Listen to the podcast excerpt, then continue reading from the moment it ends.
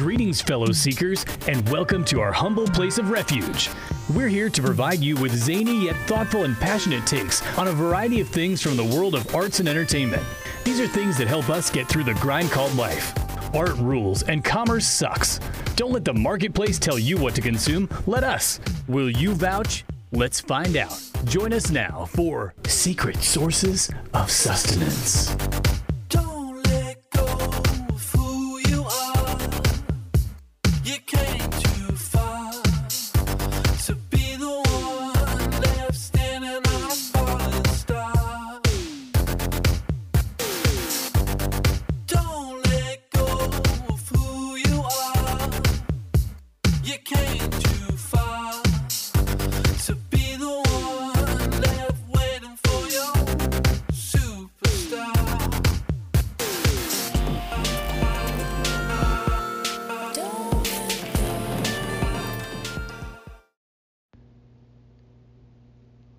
We're back. This is episode three Secret Sources of Sustenance back in Bob's uh, basement, becoming like a second home. Yes, my basement is a What kind of is a second home to me. Well, yeah, So I guess second- technically my- part of your first Yeah, home. what is it? One A of my of my home. But yeah, I kind of it, it's actually uh, it reminds me of uh, that '70s show, like the basement. You know. Oh yeah, the just- hangout spot. Yeah, it's like we know we're coming out here to podcast. We're again we're between paint cans and holiday decorations, but whatever. Yeah, good uh, good reference there. um, so just a bit of housekeeping, and uh, I'll turn things over to you to, to get us started because this is your your show, your challenge. But um, before we get into it, um, want to let everybody know we have an email address for the show. It's ssospod at gmail.com. Uh, and thank you to Nick P for sending uh, the email with the compliments. You were the, the first person to submit an email, so congratulations. We we don't have anything for you, but uh, we do, we do appreciate it. Um, given the you know small size of our audience, if you send us an email, there's a good chance that we'll probably Respond. mention mention it or respond. Yeah. So ssospod at gmail.com. We also have a Twitter handle. Bob, you set that up. So uh, what is the is Yes, I believe? I believe I, I am not super active yet. Uh, that will be, but I'm pretty sure it is at SSOS. I'm I'm checking it here while we're doing this. Yeah, it's at SSOS Pod P O D for podcast um, on Twitter, and then the full name is Secret Sources of Sustenance. So if you search that.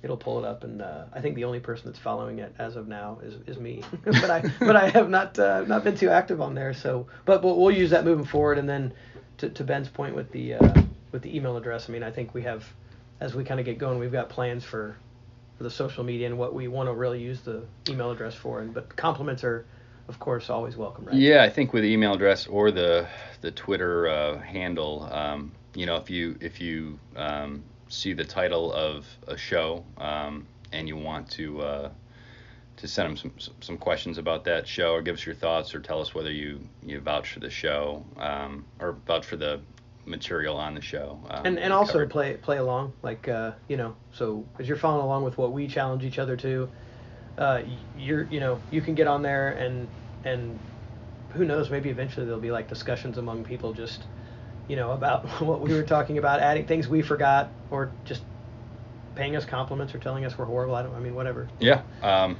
it's there for whatever. Um, we did have a few people uh, reach out to ask us um, about those Ishi songs, and that's that's great. Hopefully, we've created a few new fans. absolutely Um, so the song that plays in the intro is uh, called Mother Prism. It's from his 2013 album Digital Wounds.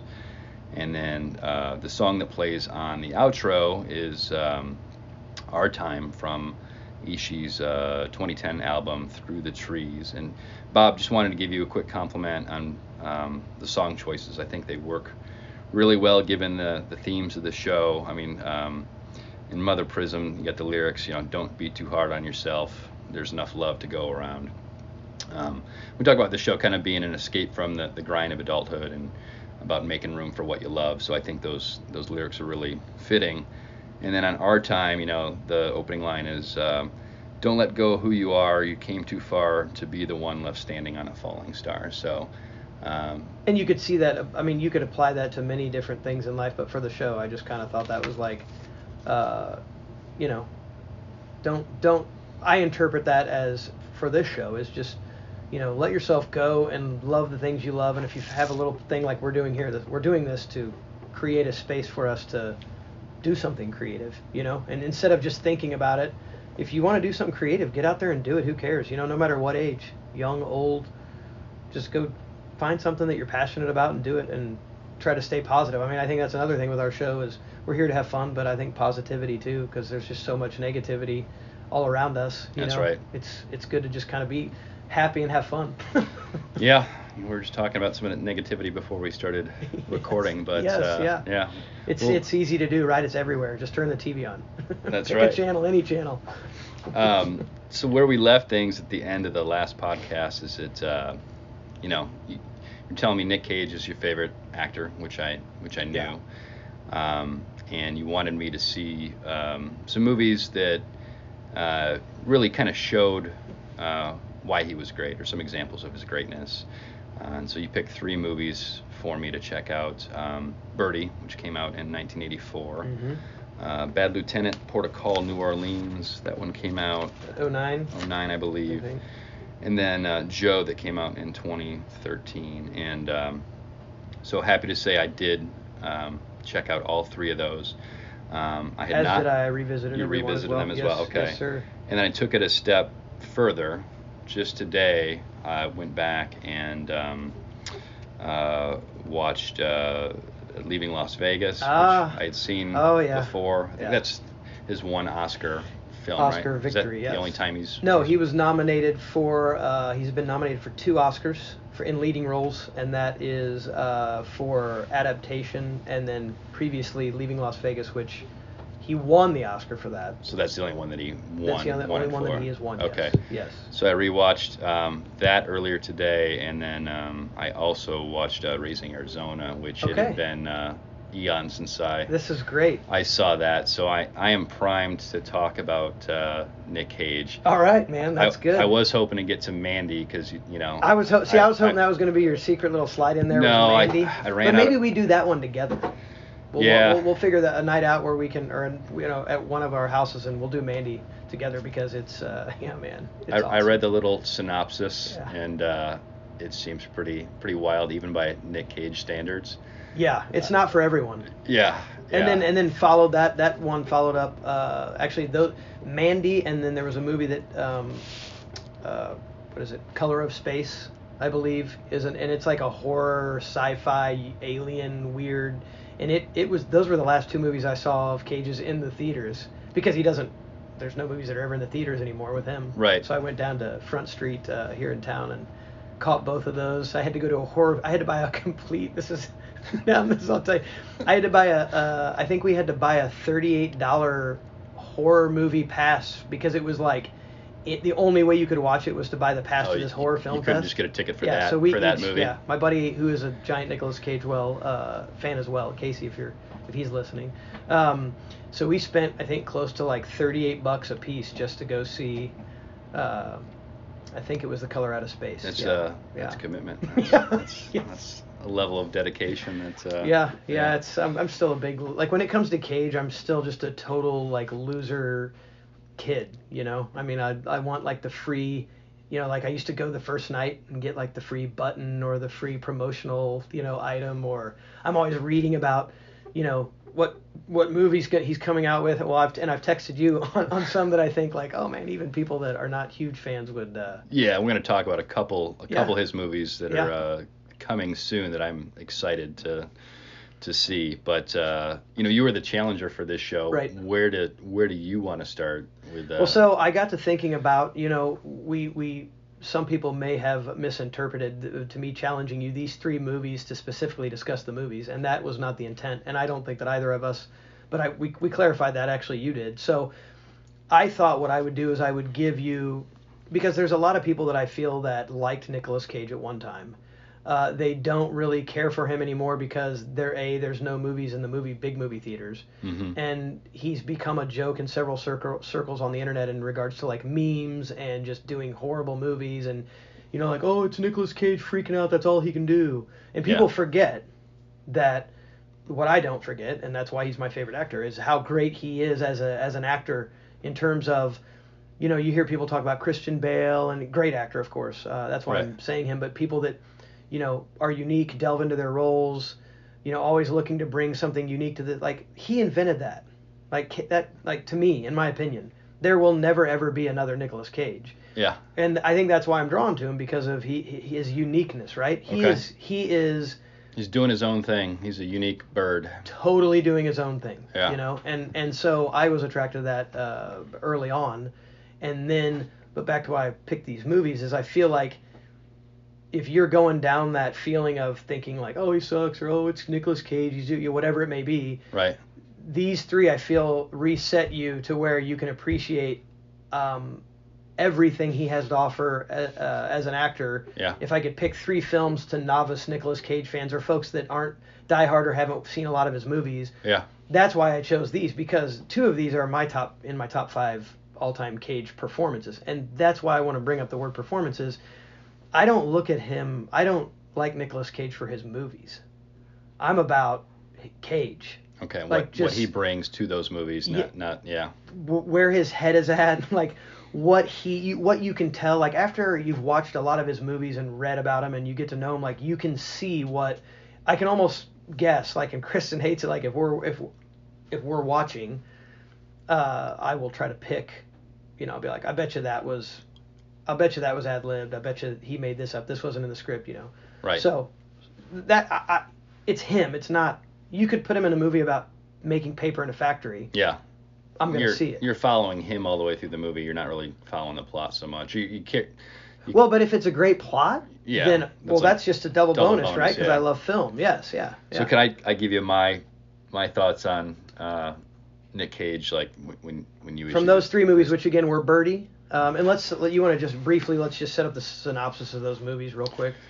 Well, um, can I I'd probably take be better at doing that. Oh no, no no no I, I can I take just a step back and just um, before I tell you like what I thought of his performances in these three Yes. movies tell you what I thought about Nick Cage I guess before you challenged me prior to okay watch yeah, these three Yeah, that'd be even better. So, I mean, I've always had a, a great deal of respect for him as an actor, right? But, um, you know, to your point, he's been a little out of sight, out of mind lately. He hasn't been in um, anything as of late, you know, especially it's real been probably close to a decade now that he hasn't he has not had a a larger film. that's garnered a whole bo- lot of attention. Correct in the Um, box at, at, at the mainstream box office level. Yes. Um, but I guess the way I look at him, like I, I've seen him um, knock it out of the park in enough roles that I think he's just one of those guys that can kind of turn it on uh, any anytime he wants.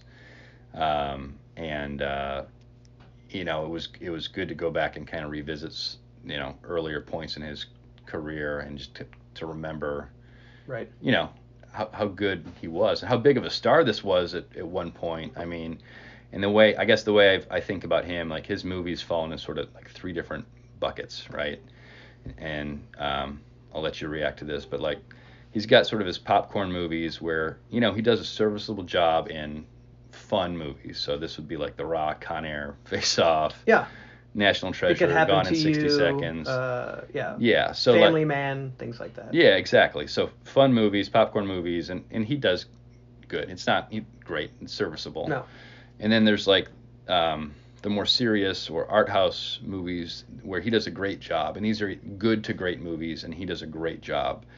Um, so leaving Las Vegas, you know, Mhm. adaptation, raising Mhm. Arizona, Yes. eight millimeter, Yes. Matchstick Uh, Man, Lord of War. Lord, yeah, um, Another fantastic Cage movie. People forget about him and Phoenix were awesome in that. yeah. So And then like the third bucket is like the straight to on demand slash Redbox. He's doing those for the money. he's doing uh, yeah, I guess for the money and but he's maybe the best thing or at least the most memorable thing in those, Yes, those and he knows otherwise that, really right? bad movies. Right. Right. Uh, yeah, we could talk about whether yeah, whether he's self-aware enough to, to realize that, that that is the case. So the three movies you gave me, Birdy, Bad Lieutenant, Port of Call, New Orleans, and Joe, Mhm. those to me square folly with uh, square fall squarely within Each category. No, I think Kind of. second bucket. I think these are all more like more serious movies or even art house movies where he does a great job. Right, And the but- movie is good to great. yeah where so so that's what i tried to do is i wanted to have a good plot for you on things but then let him showcase uh, everything that he can bring to a character and i feel like he hits i feel like everything he does well is conveyed in these three movies right down to what he has done to prepare for roles what he like so the reason i picked birdy is birdy i believe is like his sixth or seventh movie and it was his first really really dramatic role and him and him and Matthew Modine, who is fan, they're, they're both fantastic in the movie. I, I Yeah. think so. I think Yeah. they're fantastic in the movie. Um, and it is a, but it's still like a little offbeat. Like when you watch it as a whole, it's still kind of this quirky, weird. But then like there's parts of it that are, it's an it's an interesting movie to where I think if I had to guess, I mean I've never heard him talk about this, but I almost feel like he experimented in this movie for the first time in regards to different like for example um, He let He- himself go a little unrestrained. well at times but then he also was doing the dramatic it's like he he was doing everything in this movie to try to show himself like i can be crazy i can be tough i can be good looking i can be funny i can be depressed Yeah. I can be serious, you know. And then what's cool though about it is they had actually uh, Matthew Modine and Nicolas Cage had auditioned for the opposite roles. Oh, I didn't know that. So Cage auditioned for the Birdy role, and Modine auditioned for the uh, Alfonso uh, Yeah. Columbato role. yeah. Um, and when they both got the parts, they then were then informed, and Cage was like, both of them were like, uh, "How are we gonna do this?" You know? Yeah. Um, so I would have to think that that experience on this movie really shaped the way that, that that's like to me when I see that movie, I, I'm like, this is the movie that it all started to click, and he knew what he could do, and then he was off to the races. Like he could do anything, right? Yeah. Because he does everything in that movie. Yeah, like he came into the movie kind of forced out of his comfort zone, and then he he found out that uh, he was capable to do these things that maybe he didn't think he was capable of Yes. of doing. It gave Yes. the confidence to kind of you know take those sorts of chances going forward. Is that Right. Is and that I'm- and then you read about like so um, in the movie, uh, he in, in Birdie, he is those teeth that he's missing. He knocked three of his teeth out mm-hmm. because the the guy that he took a you know mortar fire or bomb the, explosion there in the when he was in Vietnam in the movie. Yeah. So Cage was like, well, he took it to the face, so he's gonna be missing teeth. So Cage knocked three of his teeth out and let his face swell up, and then he couldn't eat like he wouldn't be able to eat. So that's why he lost the 15 pounds to get into that character. And then Yeah. for six weeks he slept in those bandages. He would never take them off, and if he woke up and he was on the injured side, Yeah. he'd be like, no, that's my sore side. So he did all of this to prepare for. So when he he goes, when I went and played that part, I was that part. You know. So that I mean, um, I'll let you figure out where we take this, but I mean, he's been described as a, a method actor, right? And I, I, I, I think that's unfair at times, but yeah. You think that's a criticism, like, like to say he's a method actor? Well, I, he's. I don't like when people think that's all he is is a method actor, um, because he's far more than than that. I mean, he. I mean, to me, it tells me, it, it, to me, calling somebody a method actor, and I don't know anything about Yeah, about well, no, acting, but like um, neither do I. My understanding is that it's kind of the the um, preparation they do for the role, the commitment to the role, and it's staying in character even when the camera's not rolling, in, in order to kind of be If in you- that yeah. headspace for Yeah. Okay. Okay. If you look at it that and way. So I don't look at that like a- a negatively. no, I and think. I'm not uh, saying negativity, negatively, but uh, yeah, I guess you're right. He would be in the truest form of the word. because I read so I read like he did he, he pulled his own teeth out right? Yeah. because his character had uh, you know uh, In Vietnam, he had taken some fire, like expl- was like a mortar that yeah, mortar exploded. explo- yeah. but I heard it was not just for the look but that he actually wanted to feel the pain. Yes, and lose the weight, not be able to eat, and yeah. well I think my I guess with the weight loss like to me in, in that movie he's he's pretty ripped Well, at first, right until he until that happens. Uh, Remember, yeah, I guess, yeah. as he. as he yeah he kind of atrophies a little bit but yeah, a little because he plays the high school wrestler Yeah. and he's he's pretty cut like oh, dude, pretty yeah, jacked in that yeah, movie He's jacked up in that movie. Yeah. Um, and I, I think to me that was, you know, I'm playing this star high school wrestler. I need to look the part. But then reading about how he yanked his teeth out, and that was um, almost more about uh, feeling the pain because his Mhm. character was in Mhm. pain, and so he could uh, bring that to the To the character. performance. Right. Um, so to me, I mean, that's maybe his first uh, first time like dabbling in, um, uh, you know, method Yes. method acting, and I think there are other You're, examples. you're right. I don't. I, I was thinking of another term. Um, maybe character actor is what I was thinking of. You know, because Oh, a lot of people will refer to him as uh, like, he just No, does I mean, he's, characters. he's, and a like, he's a leading man. No. To, he can be right. He can he be can- everything. He, he- can be sure, funny. He can be a leading man. But to your point, to the method acting, and and a couple quick stories on that is like for example, Ghost Rider, right? Mhm. the first Ghost Rider. Yep. It's when he was uh, Ghost Rider, uh, not Johnny. Yeah. When he was Ghost Rider, you know that's all CGI, right? Yeah. Well, he made them paint his face as some hand-selected voodoo skull that he loves, and so when he was Ghost Rider, Yeah. he they made him put him in full face stuff Okay. so when he saw him he could he could channel Feel more what like it would be right right and people laugh at that i remember when that you know people were reading that and like what a, what i'm like no that, that's ge- like Well, it's like uh, it's genius it, it is genius, and um, you know, uh, you hear these stories about these actors like uh, who go method, like Daniel Day Lewis, like Right. talking like Abraham Lincoln when he's when he's you know, off set off right? camera. yeah. yeah or heath ledger you know, staying or Heath the Ledger, and, and how it seems to ru- rub certain people on set or whatever the the wrong way, and um, you know, like I said, I don't I don't know anything about, acting. I never have acted, you know, never was even interested in acting in high school or, or whatever. So I don't know what to make of that in terms of a, a technique or whatever. But the way I look at it is, it can't hurt, right? It can't if well that I, I feel like that's the only like that and again that's why i keep feeding love for this guy is because if i was an actor yeah, that are you kidding me i would you're trying to get into that headspace, I want to become that person. right? Right. right. So I- because so when I'm on set, I can't just turn off the emotions and turn. You're you're you're basically and that again that's like same thing. That's why I love David Bowie. Like they create these personalities that are larger than life to get them out of reality, be able to perform the professional work that they need to perform. Right. You know, and give everything they have, all their creativity. Yeah. Um, so he, I mean, a little bit more on him being a, a method actor, and I, I don't let me derail us. You know. No, no. This I think this is just going to go where it's going to go, man. Um, like for all of his, you know, action movies, the kind of the trifecta of The Rock and Con Air and Face Off. Like e- even in those movies, uh, he learned jujitsu. You know, yeah, so he, still does practice jujitsu. Yeah, In and- fact, he just came out with that movie called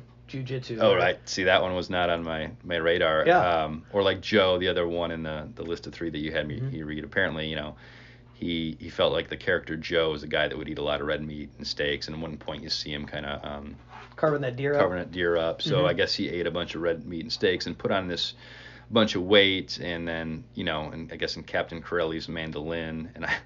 I don't think I ever saw that one. Yeah, but- it's- it's one of my and- least favorite This ones. is something I read. It might not be true that he learned how to play mandolin for Captain Corelli's It, mandolin. it would not surprise me. I, I Um, can't confirm that, but it would not surprise me. Yeah, That's the type of dude that he is, you know? yeah. So to me, I mean, again, I don't see. Maybe it doesn't help, but I don't see how it could hurt. I, you know, I don't. Yeah, I mean, I think it just depends on who.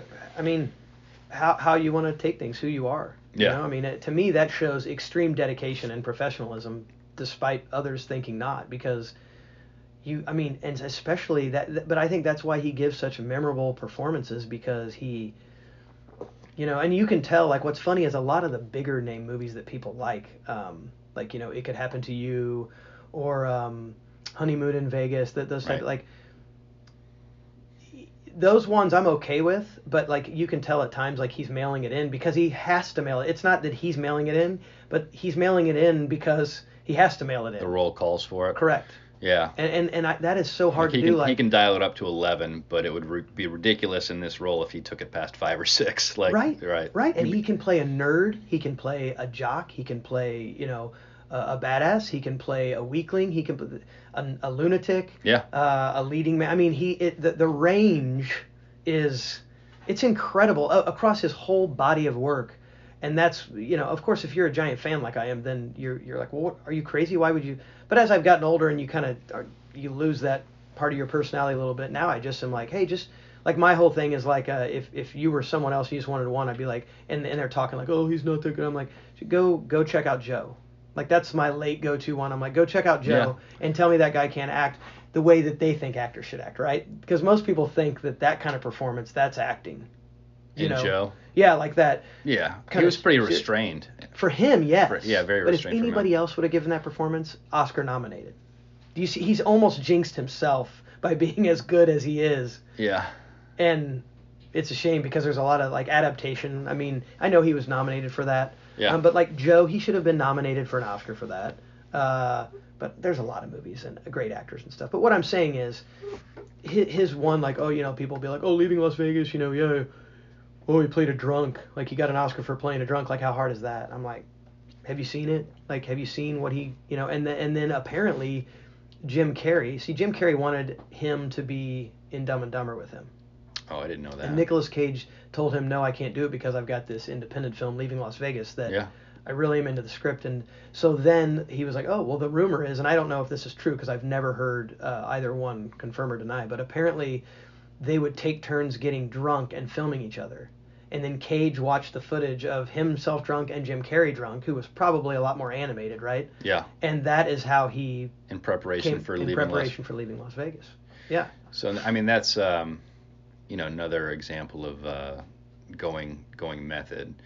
Uh, I heard he hired a uh, a drinking coach, hmm and uh, that it was uh, this guy that the family knew, the Coppola family knew, who was a you know a, a poet who was like an alcoholic, and he just kind of he watched this guy and um, And he talked about his experiences, was kind of telling him like, act like do this, do that. Yeah, and I guess Yeah. some of the lines that some of the, the, the things that came out of this guy's mouth when he was he was hammered drunk, Nicolas Cage incorporated into the to the movie. in, into the movie the whole uh, in, What was the whole laugh, Vino too, Veritas thing Yes. that he said um, that Uh, he, he lifted from this guy, um, and then I I think uh, he wanted he wanted to know if he could um, be drunk the entire shoot, and they basically told him no that that would be being drunk the entire time would make you too erratic and too unpredictable. Right. We have a very tight schedule. I think they filmed that whole movie in like 28 days. Yeah, it was under a month. Um,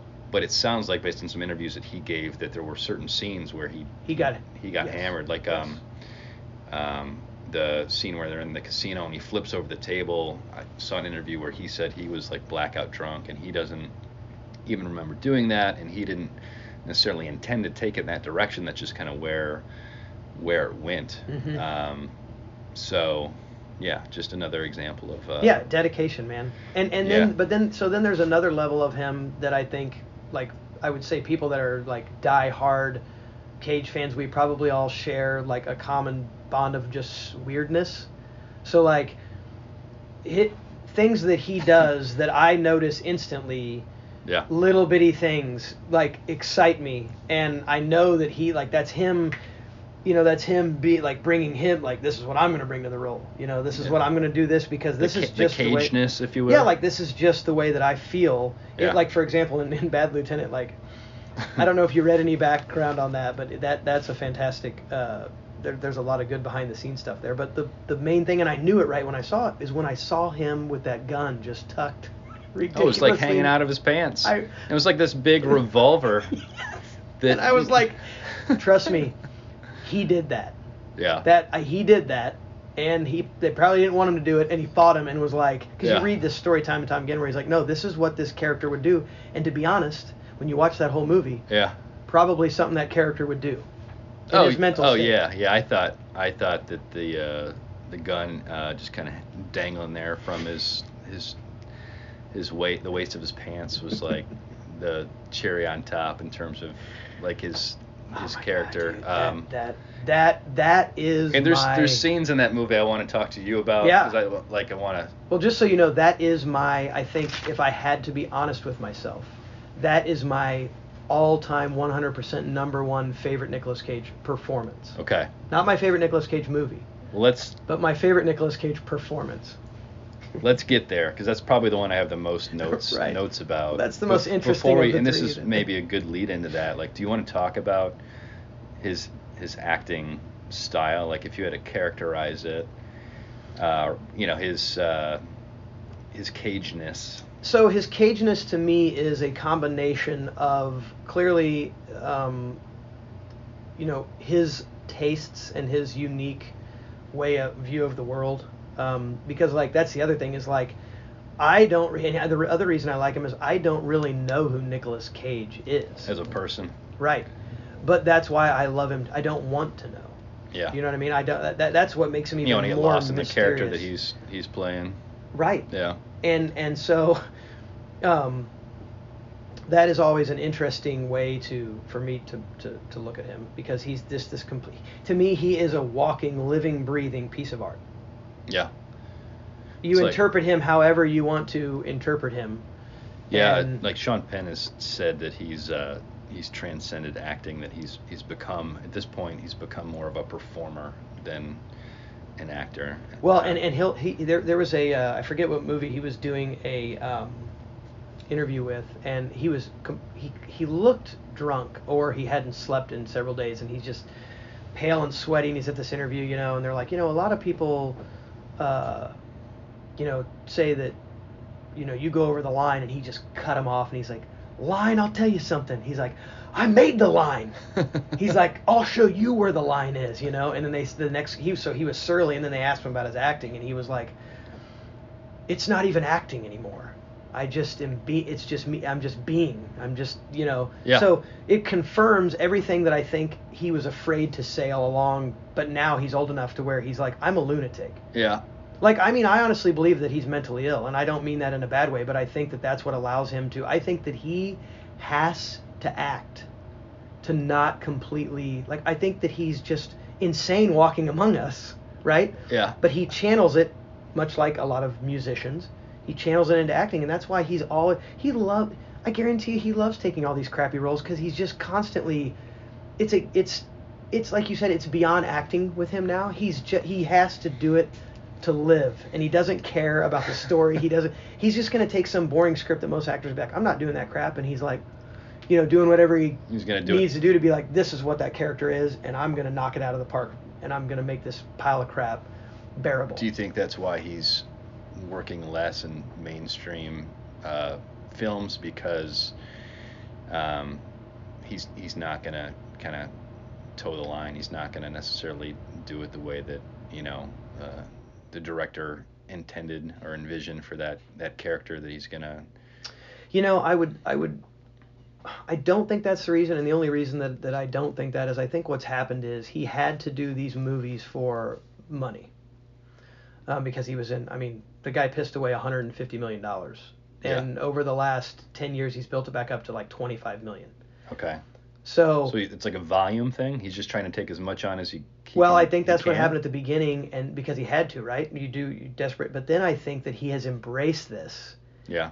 and he is able to completely do things that he even he could not do on a grand stage Yeah. and just is having fun man i mean So do you? Okay. Let me make. a, i, I let- think that he's gonna he will have some movies though that come back into the but tr- trust me you haven't seen the last of him in big box office films i have a feeling that in the next like two to five years like before he hits into his 60s Yeah. i think he's going to have some role that hits in a movie and it kind of brings him back and he'll have this kind of run of getting himself set back for serious roles because let's face it in 10 years when he's 67 or he's not going to be able to you know do the action do the to, to Yeah. all the time so he's gonna i think he'll you'll see him kind of come back down and do more of the either that or he'll just get completely weird and drift off into some other universe so okay, so he your your theory at least is that he he started doing these kind of like these B movies, um, you know, straight to, to video movies because out of necessity, right? Yes. Because he he blew all this money. Mhm. But then at some point he realized like he was really in his element Yes. doing these sorts of roles. yes It was an artistic uh, uh, form of expression that it was a form of artistic expression that resonated with him or that he you know he thought he could thrive in. yes Um, and he knew he would constantly work because anyone that has some low budget film that can get Nicolas Cage a big you're- star. you're- well you're gonna you're gonna get your film out there and then when you meet the guy and and they know he's dedicated right so they're like man even though this movie's kind of crappy if we can get like a cool up and coming director to make it look cool and we throw Cage in there and let him just do his thing Right. because trust me these these small time directors aren't if he has a really good idea they're not gonna they're gonna let him be Cage because the whole reason people are even gonna watch your movie Right. is because you know what I'm saying Right. So, Um, so I'm gonna just throw out, I guess, a few um, I guess some ways I would characterize his his his acting, right? Like Oh wait, you asked me. I'm sorry. The very the thing that led to that is, uh, it, he's a little bit of Elvis, which he loves Elvis Presley, yeah. uh, which I do not, which is funny because In terms of like the flamboyance, you think, or showmanship, or everything, Okay. just the, the, look, the coolness, the the showmanship, you know, and and so that's kind of his like, um, that kind of like rock and roll edge that he has a little bit, you know, and Yeah. then he also I, I see a lot of um, in is a lot of Humphrey Bogart type um, film noir kind of real serious kind of so you like mix that with the the Elvis and then the other part of him is just this like alien. Yeah, like uh like a uh you know very European experimental like uh, you know like almost like almost like wildlife. Like he brings like a really primate uh feel to his Yeah. roles as well okay. so sorry you that was the that was the question you asked me and we got off That's tangent. all right. so No, but I wanted okay. to bring it back because that reminded me I'm sorry So like, I guess what I would say is, what he's probably most known for is like these manic outbursts, right? Where he goes from this very controlled Mhm. performance, Mhm. and then out of nowhere, they just like dials it up and just kind of flips out. Right. Um, and he's, a, I guess, been accused of like overacting or Mhm. like exa- exaggerating. Um, But how can you overact? Like I've never understood that. It's acting, right? So it's however you interpret your role. right. So how can you overact when you're acting to begin with? It's Um, crazy. Yeah, yeah. Um, he, um, I mean, with him, there's to me like a certain level of fearlessness where he will just go anywhere. That's he'll his go middle any. he'll dude. go anywhere. He, yeah, he's he'll take a performance, you know, anywhere um, without regard to, I don't know, like what people are gonna. in regard to anything. That that's what I'm talking about. There, there he is. There will never be another Nicolas Cage. He is the most fearless, risk-taking actor, Yeah, and he doesn't care. Like there's no. He, he doesn't care. He's doing what he thinks that he should be doing for that particular role. And if you don't like it, guess what? Great. You Yeah. know. Yeah, I mean, he he's this that he it's it's like that's what I try to say is it's he's not just my favorite actor. He's probably my favorite person, and it's because like you know in all of us you want to just let your freak flag fly. Yeah. And and and I think that I do a pretty good job of not caring, but I'm I will fully admit I can't be what I really want to be, right? Because people would lock me up right. even though I'd be complete control, but it's just like I'd love to be this. Some days you go out and you're just like this flamboyant, Right. just messing with people, or you're like a tough guy, or you're like so like you Like, see him. You got the the super ego, you know, shut Right. shutting you down, making sure you stay in line. well, like reality, right? So like, and I don't Right. have a vehicle to be unrealistic, like he, Bowie, people like that. So like, I gravitate towards people like that, and then you take him and I put him even further because, you know, the cojones that that guy has are, I mean, that takes big balls to do what he does. what he does. Yeah. And that's why I get offended when people make fun of. I mean, I'll let people make fun. I don't. I'm not like, oh, I'm never talking to that person. But when I hear people talk about Cage, Yeah. I usually don't eh, interject myself into the conversation too much. Or even if people know that I like Cage, they Yeah. always want to talk Cage, and I don't want to talk Cage because, like, I'm not going to put myself in a position to go down this weird, corny road of either you trying to bait me into, you know, making fun of him or making fun of me or whatever. It's like he el- he transcends and elevates. Like he's in a he's in a, a different on a different planet Yeah. as a, as a being, whatever he is, you know. So, I think that that So I just love that. when he's when he's been asked to describe his own acting style, um, he said he used words like German expressionism Mhm. or Western kabuki. hmm Um, my favorite though is that he said um, it's nouveau shamanic, and uh, to me, um, that's like him. That's saying- the best description. Nouveau shamanic, like he's a vessel for some sort of spiritual Yes. endeavor. He's he's channeling something primal, Yes. right? He's just a he's just a vehicle for Right. for it. Right. Um, completely, um, you know, un, unfettered um, by, you know, the, Really the, anything. the restraints of ego or, or whatever. He's just he's just putting him putting it out there in raw form. Yes. And Okay. you you have your brain take it however you want to take it. Do you equate that with like honesty or you know capital T truth? Like when somebody um, delivers a performance like that that is just uh, so raw and so uh, fearless. I mean, Mhm. um, do you think that, that that represents like proximity to to truth for you, and and that's what you like about it? Is Yeah, well he he is even though he's quote unquote acting, he's not like he it, it it's he is legitimately like I said, he's a he's a living breathing piece of art and he just is. He he just does and and the way that he acts and the things that he does and yeah, he has like and he knows that there's typical things that people expect and I think sometimes he overdoes that just to be kind of like when people are like, "Oh, you're overacting," like he's like, "Okay, y'all, I'll show you what you want to see overacting," you know, and he just he just allows it to, to happen. And a lot, I think a lot of what he does is so spontaneous. yeah, And when you let him be spontaneous, in fact, we'll, when we talk about Bad Lieutenant a little bit, I'll, I got some stories about that movie. But that's the thing, man. If you're if you're getting Cage as a director, you just gotta let you got to be willing to let Cage be Cage. right. And there's some things that you're not gonna like, and you've heard stories time and time again where they hated it, but then when they put it all together, they were like, "Oh my God, that that We have something here. yeah, that's Yeah. why it works because of Here these things we thought were stupid." Wrangle this feral animal. because he has the vision like so he the he can see the character from start to end bad lieutenant is another Yeah, i'm to keep going back to that Yeah.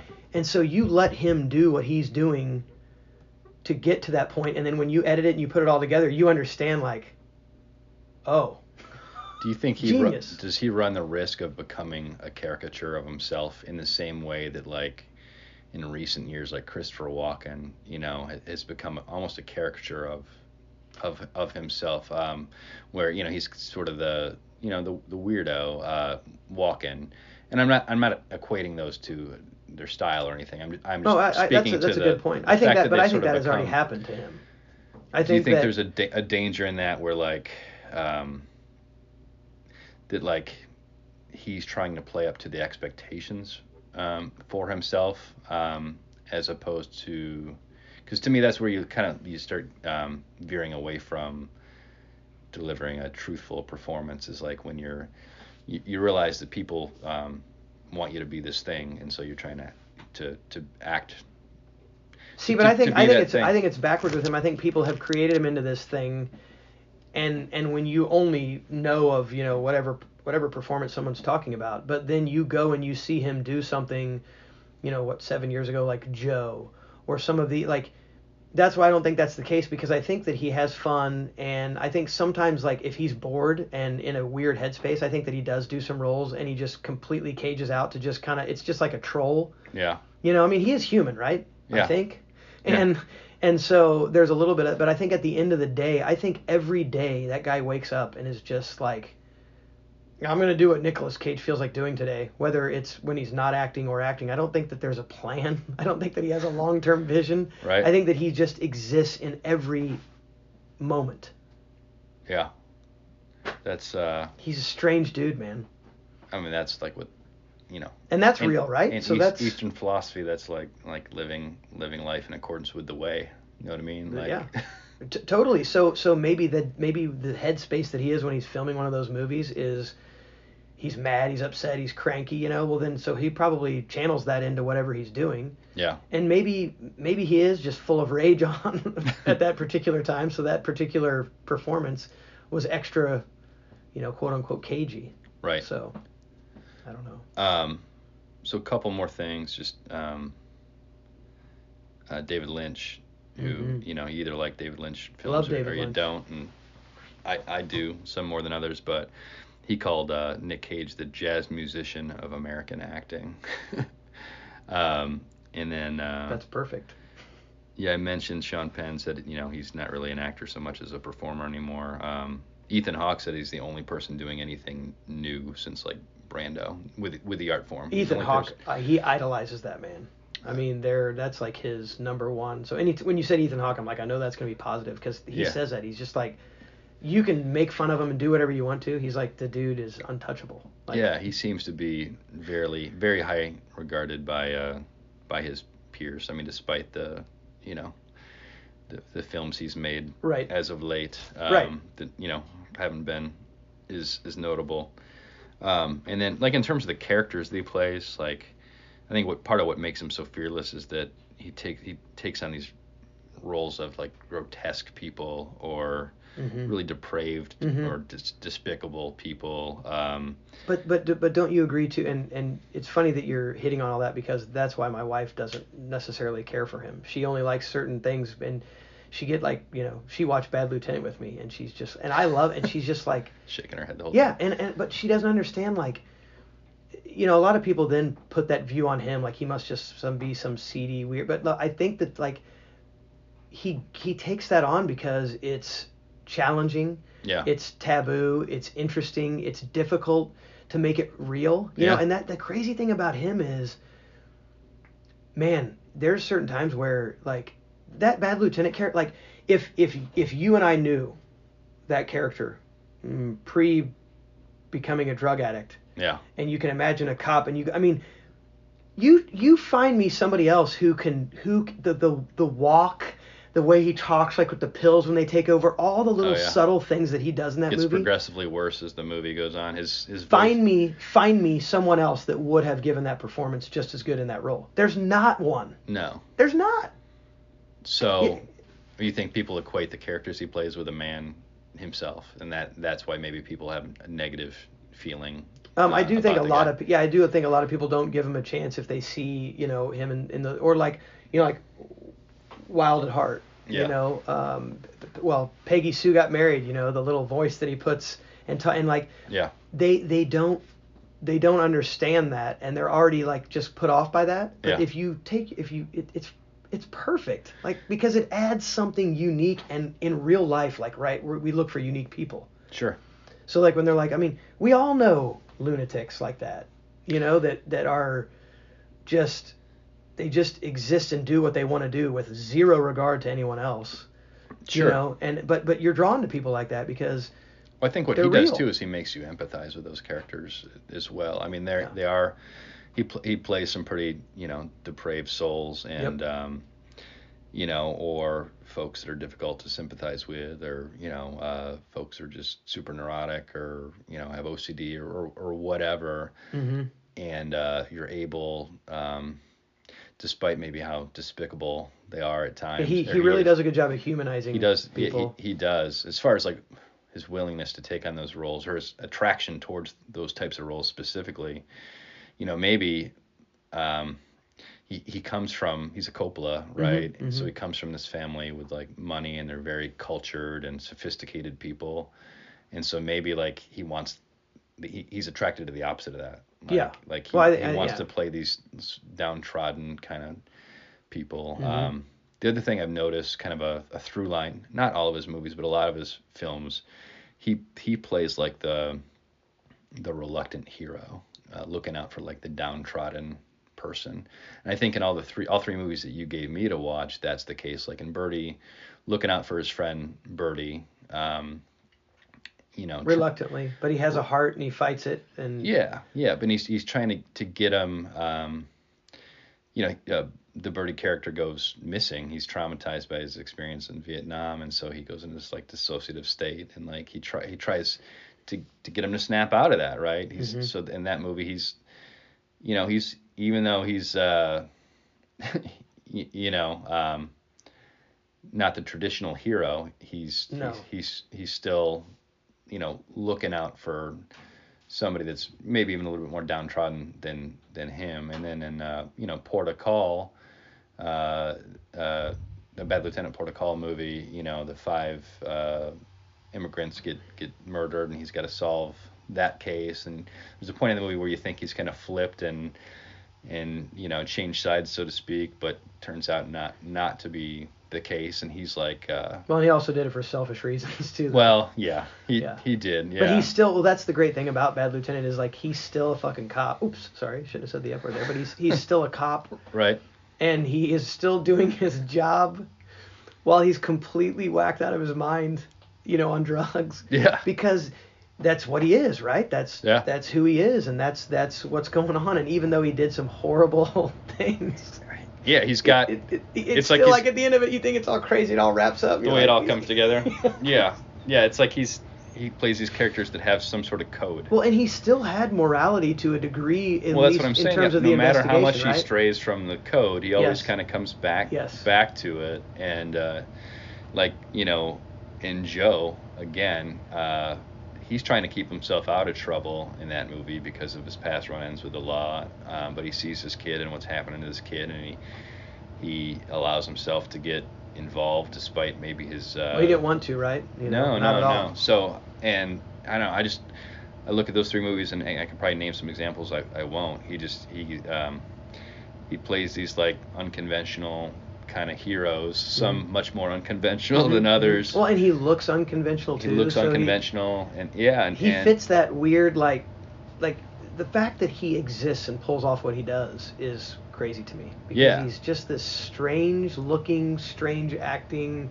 But, but like it all works to create this unique, like powerful at times, very powerful. Like that bad lieutenant, Yeah, I mean, that's one where the, the it, it, it's his performance is incredible, but at the same time, Werner Herzog, Werner Herzog, who is a, an, a fellow just lunatic, yeah, but I love the just the stuff that you know, like the iguanas and the weirds. I love that stuff because that's just organic, right? yeah. and I'm gonna work that in. Like, I mean, he was hell bent. I mean, he cut scenes out to, to, to put those iguanas in. It wasn't originally in the, you know, that whole movie. I don't know if you read a little bit on that. Is it was a, you know an old police writer that had done police television shows Okay. uh, had this script, and then Herzog got it and got Cage, and then he went in there, and to make a long story short, there's all these this stuff he talks about that he hated, and they were ruining his work, and the iguanas, and then like the scene where Cage is in the car with, uh, uh, you can almost tell it was completely ad lib. Xzibit, Big yeah. Fate, Yeah, big fate. Yeah. and he's sitting there and he wants he wants his money because he owes his Oh, bookies. I wrote down the quote. I wrote down the quote. Well, you want to do it? What are you are you are you talking about? Where he's like where he pulls the gun out and he's like, I'll kill you "Yes." all. I'll kill you all to the break, Break of dawn, dawn. To the break of dawn. to the break of dawn, baby. and right before he says that, look at his face because he know it just popped into his head, and yeah. then watch Xzibit's reaction. That's the spontaneity you're talking about. But then they keep it right. Wer- Werner Herzog was, Smart, wise enough to. Yeah. And you let because he. Well, it's he- like when he flipped that table in uh, leaving Las Vegas. Yes. He said he didn't know he was gonna No. do that, but it was. No. Uh, yeah. But and then like so he does that whole break of dawn, and I mean that whole thing was completely ad libbed, and you can see it happening. Like right when he you can see he's just driving, and Yeah. he kind of looks over, and all of a sudden you can see it, and you're like, this is gonna be really good. And he's like, to the break of dawn, baby, you know. And then Xzibit is just laughing, and then Cage then realizes that he just had a real funny moment, right? But then he instantly goes back in and turns it into that maniacal laugh that the character would have because he's whacked out of his mind. Yeah. And he bring it, it there was an outcut or an out, or an outtake that just became one of the best. Yeah. I think the second best. The, the first best is obviously the grandmother when he. Yeah. So let's let's talk about that scene because so and uh, so now we're gonna go into Bad Lieutenant a little bit. yeah It's because you have to. yeah It's such a strange, interesting, great movie. yeah. So he's he's shaken down. Um, you know, not the old lady so much at the nursing home, but but her her nurse, right? She's Mhm. at this like high end nursing home. Um, this old, older older woman, but her her. Well, I think she's at her house. is that her house? Yeah, I think it's I think it's just because it's they're down in Louisiana, down south. That's her house. Because remember her grandson climbs up in the window and he. Okay. And I think that's her hired. Her That hired makes more care- sense yeah, now. Yeah. Okay. Yeah. So, yeah, she's got this this nurse attending to her because she's you know old and infirm. I think the nurse's name is is Benny, right? Mhm.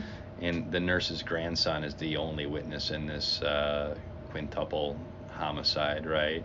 Right. And he he- knows the drug dealers, and because I think he's selling drugs for everyone just to get some money. Right. And uh, you know, Nick Cage uh, had this witness, you know, not in his custody. That's not the right word because the kid wasn't under arrest, but he, he was keeping an eye on this kid, and the kid, uh, the kid, uh, when they're at a casino, takes off, right? Right. And so now he can't he can't find the kid. So just and this is just me setting it up a little bit. So he goes to confront um, the nurse, right, who's there with uh, the older lady that she's caring for. And do you want do you want to describe what happened? Well, so he does it twice. So like the first one, he goes in there and he he. I love first of all in both scenes, he's behind the door hiding. yeah, so I want to talk about out I want to talk about that specifically. Okay. Okay. Go ahead. So, you know, they, they cut to uh, the the the old woman and her nurse, you know, pushing her in the wheelchair in, into her room, and then he's just hanging there in the As she shuts the door. as she shuts the door. You see you see him in the corner behind the door. Just door, lurking all just, sweaty and just pale lurking, sweating, and he's he's got an electric shaver, right? And he's so. But what, what you know that's ad libbed. I know that it has to be. But So that was my question. Is Of is- course it is. He, that was his idea. Think about it though, like it was genius because if you were whacked out of your mind on drugs all the time, I mean, he probably grabbed it and just. I mean, it was it was a beautiful Yeah, ad. yeah. You know. And I at that point, you that he's the movie. He's way whacked out on drugs. We've seen him do like every, He, yeah, pretty he- much every drug, and he's I think uh, uh, hasn't slept very much. No, and no, he's and he's got all these excruciating these, pain. these uh, you know different forces bearing down on him. You know, His uh, girlfriend's a prostitute. His dad's a recovering alcoholic. But like uh, know. you know, His, his partner is he's got- losing faith in him. He's got a bookie after him for his gambling debt. He's got problem. the you know his employer, the police department, bearing down on him. now he's in the middle of a drug, thinking he's a partner, has a partnership with right. a, a drug so kingpin. he's just you know, he's and to me the iguanas that they show a few times in that movie, it's like is he hallucinating? Yes. Is he Yeah. hallucinating that? yeah, he's hallucinating. Uh, because there's one point where it looks like he sees him when they're on that stakeout and nobody else in the room Right. sees. Well, nobody ever sees him. Remember? Except Because for they all- him, except for- except for him. Yeah. Okay, so I he's like there. Val Kilmer's I like, took "There's that the same way as you." Yeah. Oh no, it's a total. So he's lurking behind this door with this electric razor, just you know looking whacked out, which is maybe one of the most shocking just frames of the movie. Is just seeing him standing there with the shaver behind. But go ahead and describe, I guess, what happened. So on the next. second meeting, you know, on the first meeting, he's trying to find the grandson. He brings the grandson in. On the second meeting, he goes back again because he knows the grandson's going back there because his grandma yeah, and that old lady's on oxygen.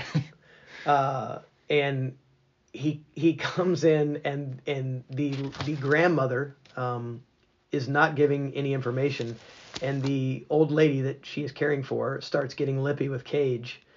And the next thing you know, he has pulled her oxygen out of her nose and he's kinking it up.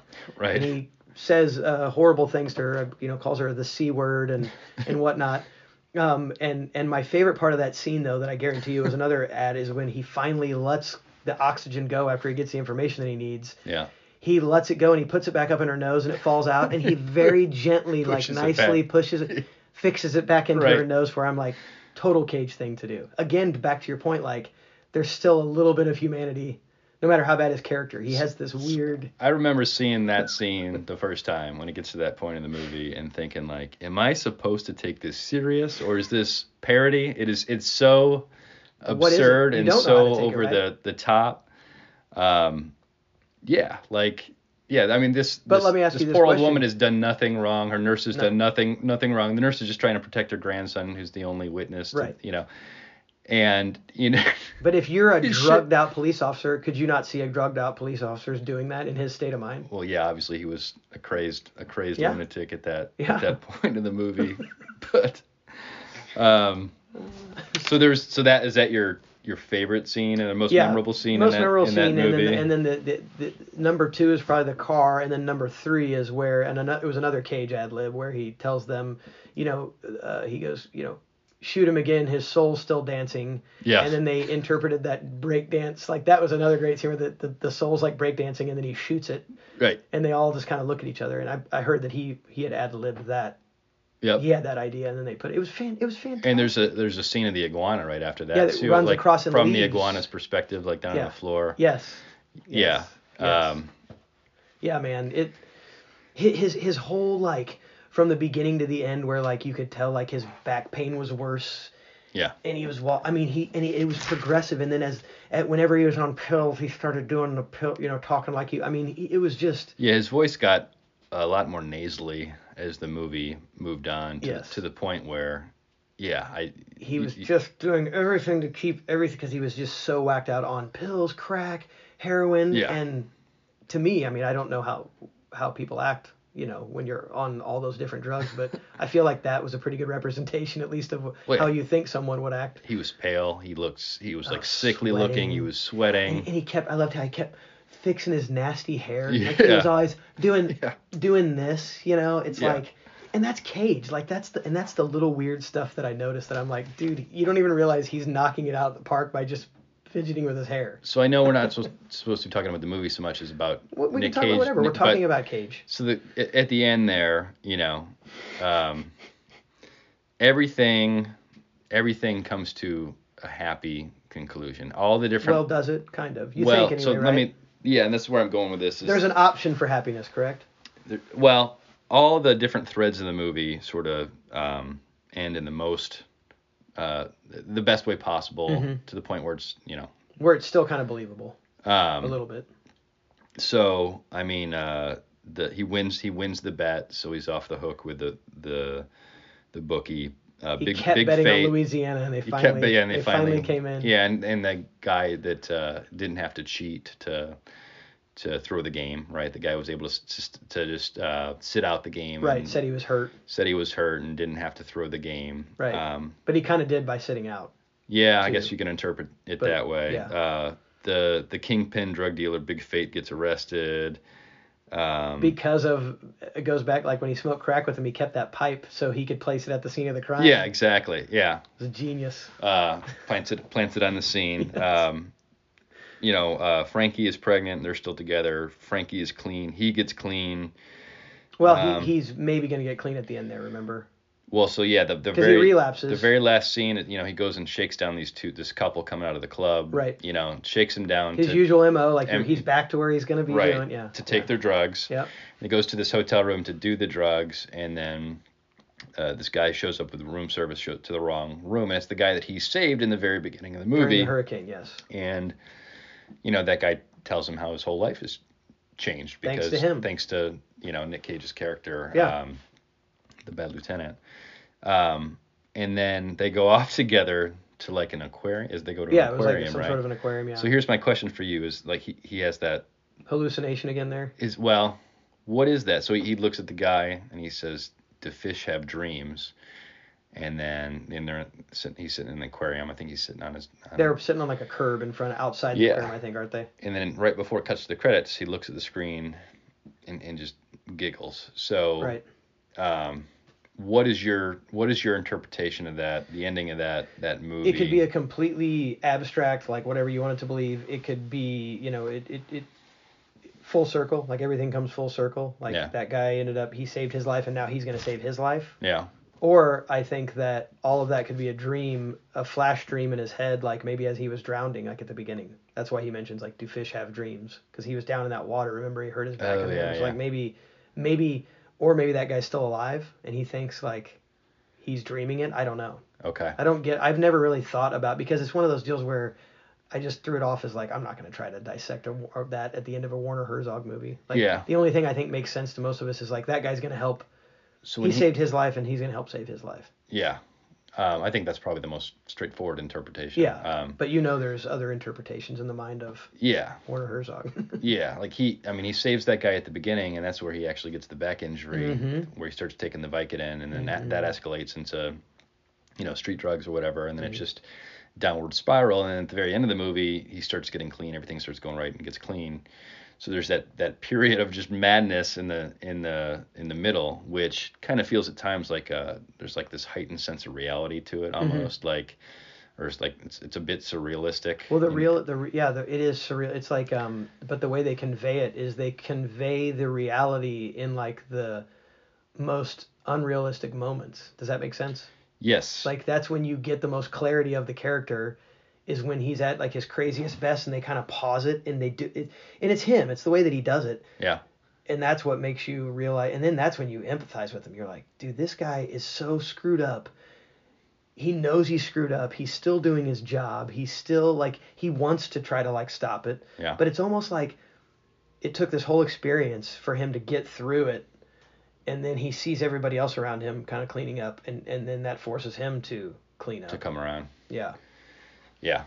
Um, yeah, I just I was just curious, kind of what your Yeah, no, what your take on that was. Yeah, well, and it's you know another another ending is like did you, a lot of people are disappointed about it, but I love the ending of Birdy. Like it totally made it this quirky like took it back to their childhood like unexpected you know Yeah, you think everything you in think that one little I think they're both back. I think Matthew Modine's back. I think and it's like their buddies again running and doing all the crap that they It they brings did. it back full circle, right? Because Yes. one of the first things in that movie is that Birdy jumps off the the roof and get gets hurt or Mm-hmm. whatever, and so that happens at the end. You're like, oh, he's done it again. Right. But It's like No. a ten foot drop onto a building, and then Al, of course, like he did back then, runs is like Birdy, Yeah. Birdy, you know, and then he's like, "What, Al?" And Yeah. then boom, done, end of it, you know. yeah, So I like that little that that that that is that takes risk. Like it's just kind of like like City of Angels is another Cage and Meg and Meg Ryan. Meg Ryan. I've And I- seen that, you know, a bunch around the time it came out. I'm, I'm struggling to remember it. he was the exactly. angel and he falls in love with her and he come and like so they turn him into a human and then Oh, Okay. she gets hit and killed by that log truck which is Oh yeah, I yeah. stood up and applause because that's real life, bro. Like you got what you wanted, and then boom, she's gone, and now he's stuck on Earth without her. yeah, Grass ain't always greener, and then the the, the choice to have her, like have that happen. I love when they do that because like I hate happy endings because that's all you usually get. It's like that was a realistic like, yeah, and it was like a whole dilemma. Like it was way City of Angels is like a way gra- grander head, like to me like mind f than what they're putting in front of your face. Like, you know, like, so you're seeing it, it's like Meg Ryan and she was the hot thing, and then Nicolas Cage was on a run, he's an angel, and this is love story, but then there's also this whole look at just, there's more depth to it than Yeah. at first glance. Yeah. yeah, yeah. And I think he brings back. that too to like role, like even roles that aren't meant to bring that, like, he's one of those dudes where he can do so much with not saying anything, and that's why I can't wait for you to watch Mandy. yeah. It's He barely talks. I uh, I wish I would have got to it before we started We'll recording have, we'll have to watch it. But uh, yeah, I'll, I'll get to it. I'll tell you what else I'm uh, I'm excited about a couple movies he's got coming out. Um, one, I know both these are on your radar. The Yeah. the unbearable weight of massive Oh. talent, You can shut the world down after I see that. I'm done. So he's my understanding he's playing himself, Yes, he is himself, and There's like Pedro a- Pascal is playing like uh, a cartel Yes, he's playing a drug lord. cartel drug lord who loves Nicolas Cage loves as much as you Cage. do. Right, and Nicolas Cage is doing all these movies and stuff for money because he needs money, and this guy offers him, I think they said like three million dollars Yeah. to come down and like. Doesn't he need to like a- reenact like scenes from his top movies for well, this guy? Well, well, so what he does is he's supposed to go down for like his, his daughter's birthday party or something like that, or like his party or something. He pays him to like come be at some party from the way, and then Yeah. what ends up happening though is the CIA or the DEA steps in is like, hey, you're gonna help us Take this guy out. take this guy out. So then to psych up for this, he's he's harkening back to like his character from Face Off and all this stuff, and they were gonna get permission to like, you, but he, so he was like, no, no, he's gonna react the scenes yeah. himself, and they'll CGI him, I'm sure, to like make him younger. Yeah. But then there's like, he's he those characters are in character are talking to him, getting him psyched up to like help take down, you know. This- uh, super meta. Dude, it's gonna be so. When And I it's read coming out pretty it- soon, right? Well, it was supposed to come out in March of this year, but I think with COVID it got pushed Okay. back. So I think they're they just started filming it. Like and like um, there's a great picture online. You can see him on like the first day on set. He has a like 50s pink and white poodle palm jacket, but the whole back emblem is Superman with like angel wings running down the back of his sleeves, and then there's like poodles. I think at the bottom. I mean, it's just. I'm gonna. I'll, I'll find it. While you're Okay. It's it's fantastic. And then he's also playing uh, Joe Exotic in a Tiger King movie. Yeah. Well, I, Uh, I think it's like a little mini series that Amazon bought, right? Is it a mini series? I heard it's yeah, I heard it's like four or five episodes. Okay. Okay. It's like a little mi- he's gonna knock that. so those are the two that just uh, you know uh, that got my attention. Um, so, do you want to talk about? And we've we've gone past an hour That's all right. Yeah. Um, We'll wrap it up here. Do you want to talk about anything else in either Man, I could. Birdy I, or Joe? Or let me just. I guess I'll talk about Joe here uh, for a minute. Um, I don't think you know. I'd seen Nick Cage quite. Oh, that's glorious. That jacket. that's great. Uh, I don't think I. You know, I haven't seen him quite like this. Uh, you know, really heavy. I guess I, maybe in adaptation he was a little heavier, but heavy, bearded. you know, tattooed. Which they Uh, kept his real tattoos, which was awesome. Are those his his Ghost real tattoos? Tattoo, yeah, on his arms. They let him just keep his regular, Okay. his real tattoos on there. They probably didn't have the budget to, you know, do Well, the, yeah, and he's an makeup. old like you're not you're not closing in on him, you know. So it's like, yeah, whatever. He's already got tattoos. Just yeah. just leave him. Um, and uh, you know, again, kind of the anti-hero. You know, manages a crew for a lumber company, and you know, they I guess they killed trees in order to replace them with um, to replant pines because the trees that are there. The only way you can any- yeah the only way you can replant on that land is if they're if the trees die. So they're just purposely secretly like killing them all. Yeah, And so he's he's an ex-con, uh, and and he'd gotten himself uh, you know in trouble for 29 s- months, right? Yeah, for assaulting three cops, uh, defending himself, uh, and um, you know, it seems like his character recognizes the importance of restraint. He he, He does, tries. He tries, He and tries. until he doesn't, right? Right. Until Right. so it all kind of builds, and uh, But like, do you all those scenes to me are like warranted? That's like it was believable for that character. Like he didn't just do it to like to do it, you know?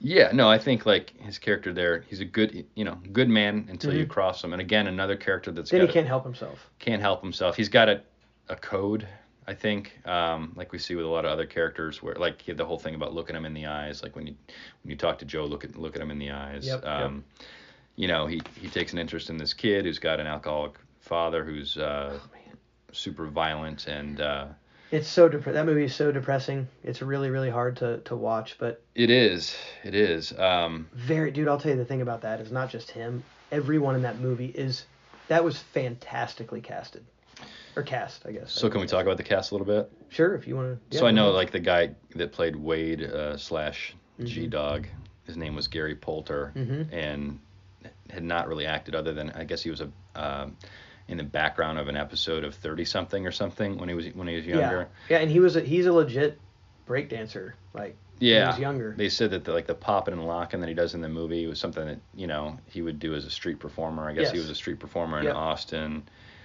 Um, but he just gives an entirely naturalistic performance. You know, I I guess he really was an alcoholic and was homeless and had lived this very hard life, and you know that he just wears that. Um, Well, and you know what happened to him afterwards.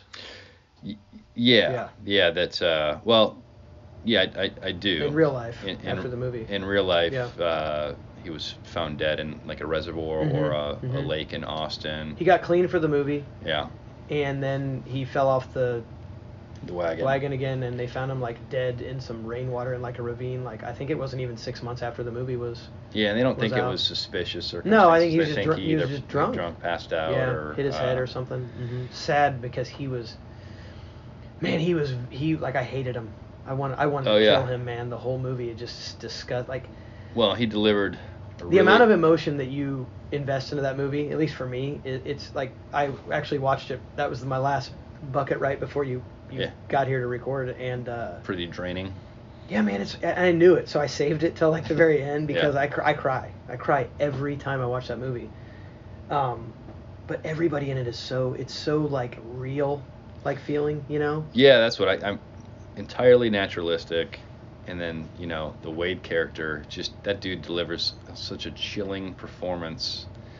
You know, he goes from this kind of goofy character that's doing this like pop and lock dance move stuff To just murdering people. brutally murdering Oh, that another homeless, homeless guy guy, in yeah. cold blood for That scene his to bottle of too. yeah. wine. It's like, They went a little overboard with that scene, in my opinion. I mean, they didn't need to show like as much. as yeah, they it did. was. We that got was, the point, it right? Was, it was gruesome, and they, yeah, they. but it was real though. That's what was.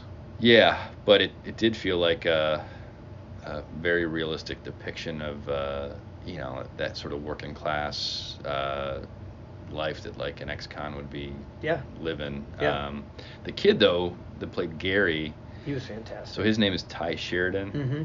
I, I knew he looked familiar as soon as I Yeah, saw he's him. still he's still an actor.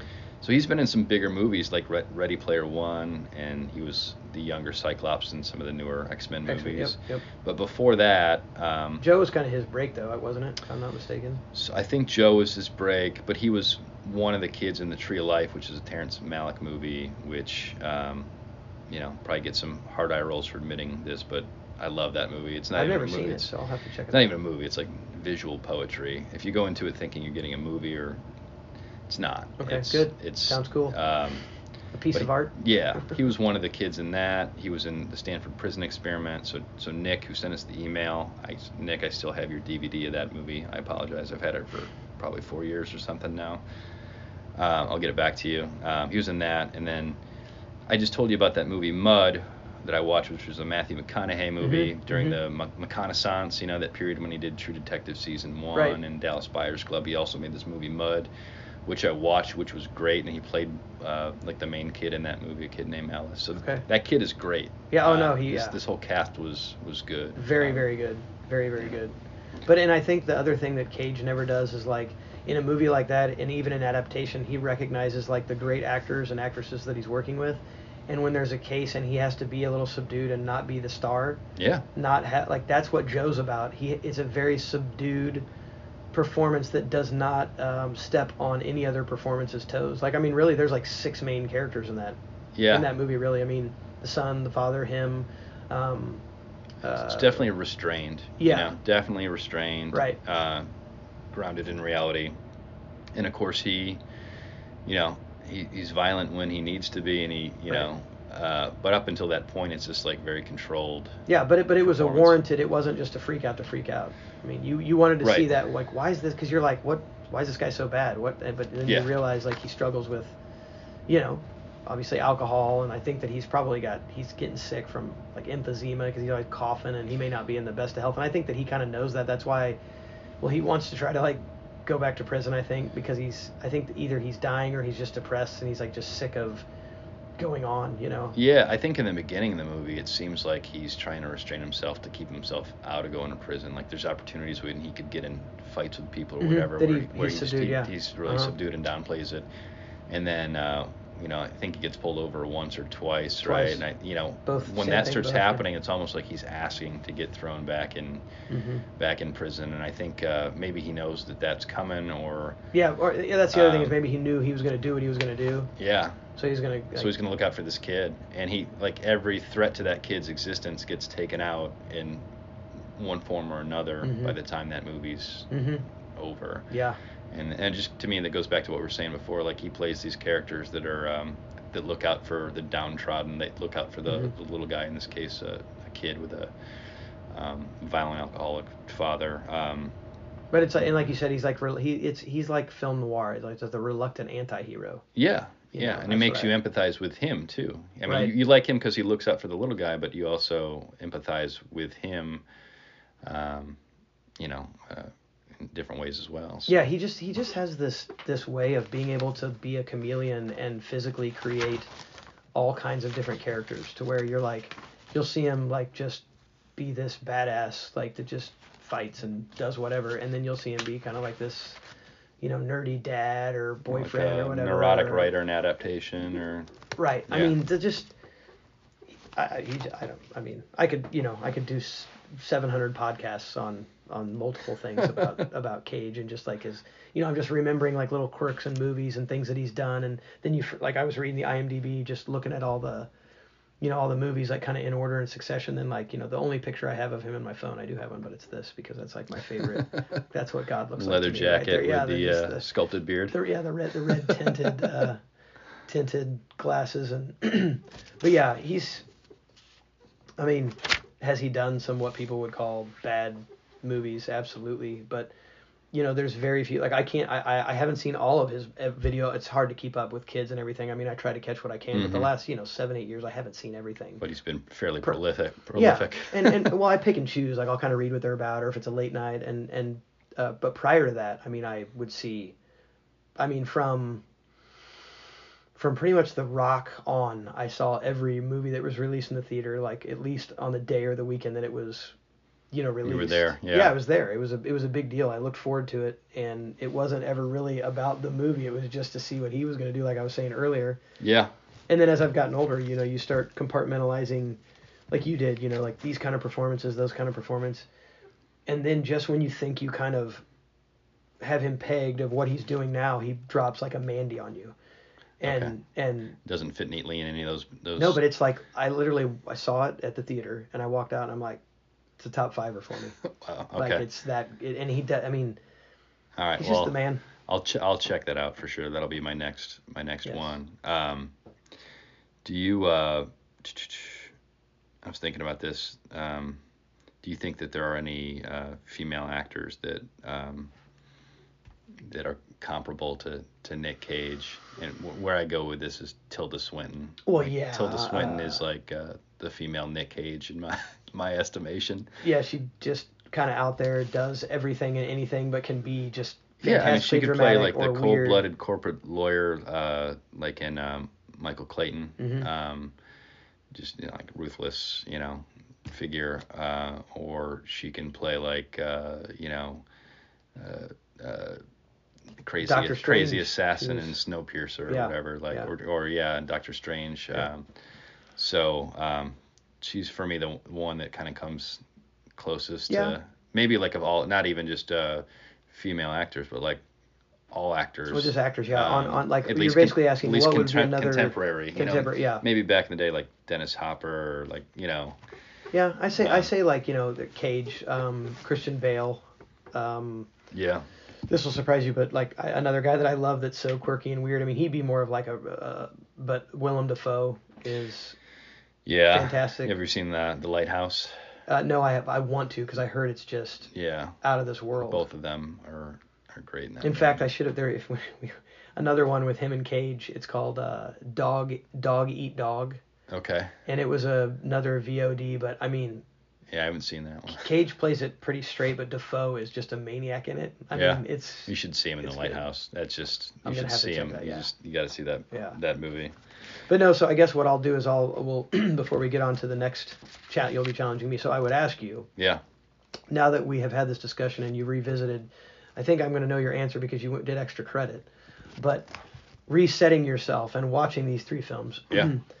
A, let's go ahead and say, do you vouch for the films because that we can do that too. But more importantly, you know, I'm not asking you to have him be on the level that I have the man, but like, you got to vouch like the guy's a great actor. I mean, yeah. So first of all, I, I liked all all three movies you gave me. I'd say they're in like the good to great range, and I was Yeah. definitely happy I watched all three. And then his performances were were great. And then if you kind of um, step back and look at um, you know Nick Cage in general or the, his whole career or whatever, yeah, I would absolutely vouch for the guy. Like, uh, um, but I came into this, like I said, um, knowing what he was capable of. well, and you you weren't a hater. That's and I don't want to. I never want to frame it as that. Like no, you, not not at all. Um, I think for me, like I said, it was just like out of sight, out of mind. I, had, I hadn't um, paid attention to him lately, Mhm. um, because Understandably so.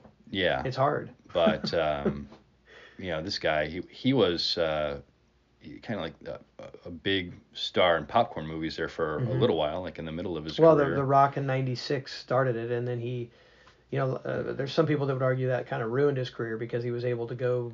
Yeah, and you see him You actually kind of get away from like the the popcorn movies and start moving back into Yeah. the artsier stuff. Like Because I think he started getting like pigeonholed into the Con Airs, the Face Offs, Face Offs, the Rocks, the you know. yeah, like he you know he did eight millimeter like in '99, and then That's like Matchstick. Men in 2003. Another great movie.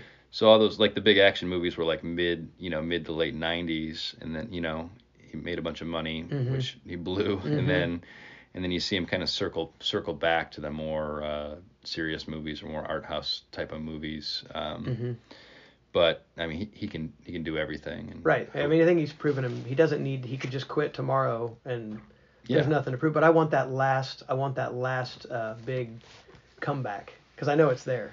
Like I can You feel. know, I can feel it it's getting close. maybe it's the unbearable weight of massive talent. I think it may be Uh, because he's gonna make. I mean, he's he's he's going to dismantle everyone's. Like he's gonna make fun of himself. He's gonna. It's gonna be everything. yeah, Like when I read that, I just was like, just can the world hold together long enough for me to watch this movie. for this movie to happen, and then you can do whatever you want to do. Like Yeah. I, I- I mean, I don't. Well, if it gets released in theaters, you Oh, know, theaters yeah. are open, You would we'll, think that it we'll would go. with the You give me a actors that are you give me a call. Yeah. I'm, I'm down. absolutely. I vouch for the man. Absolutely. Um, And real quick for for the nerds out there, he is so.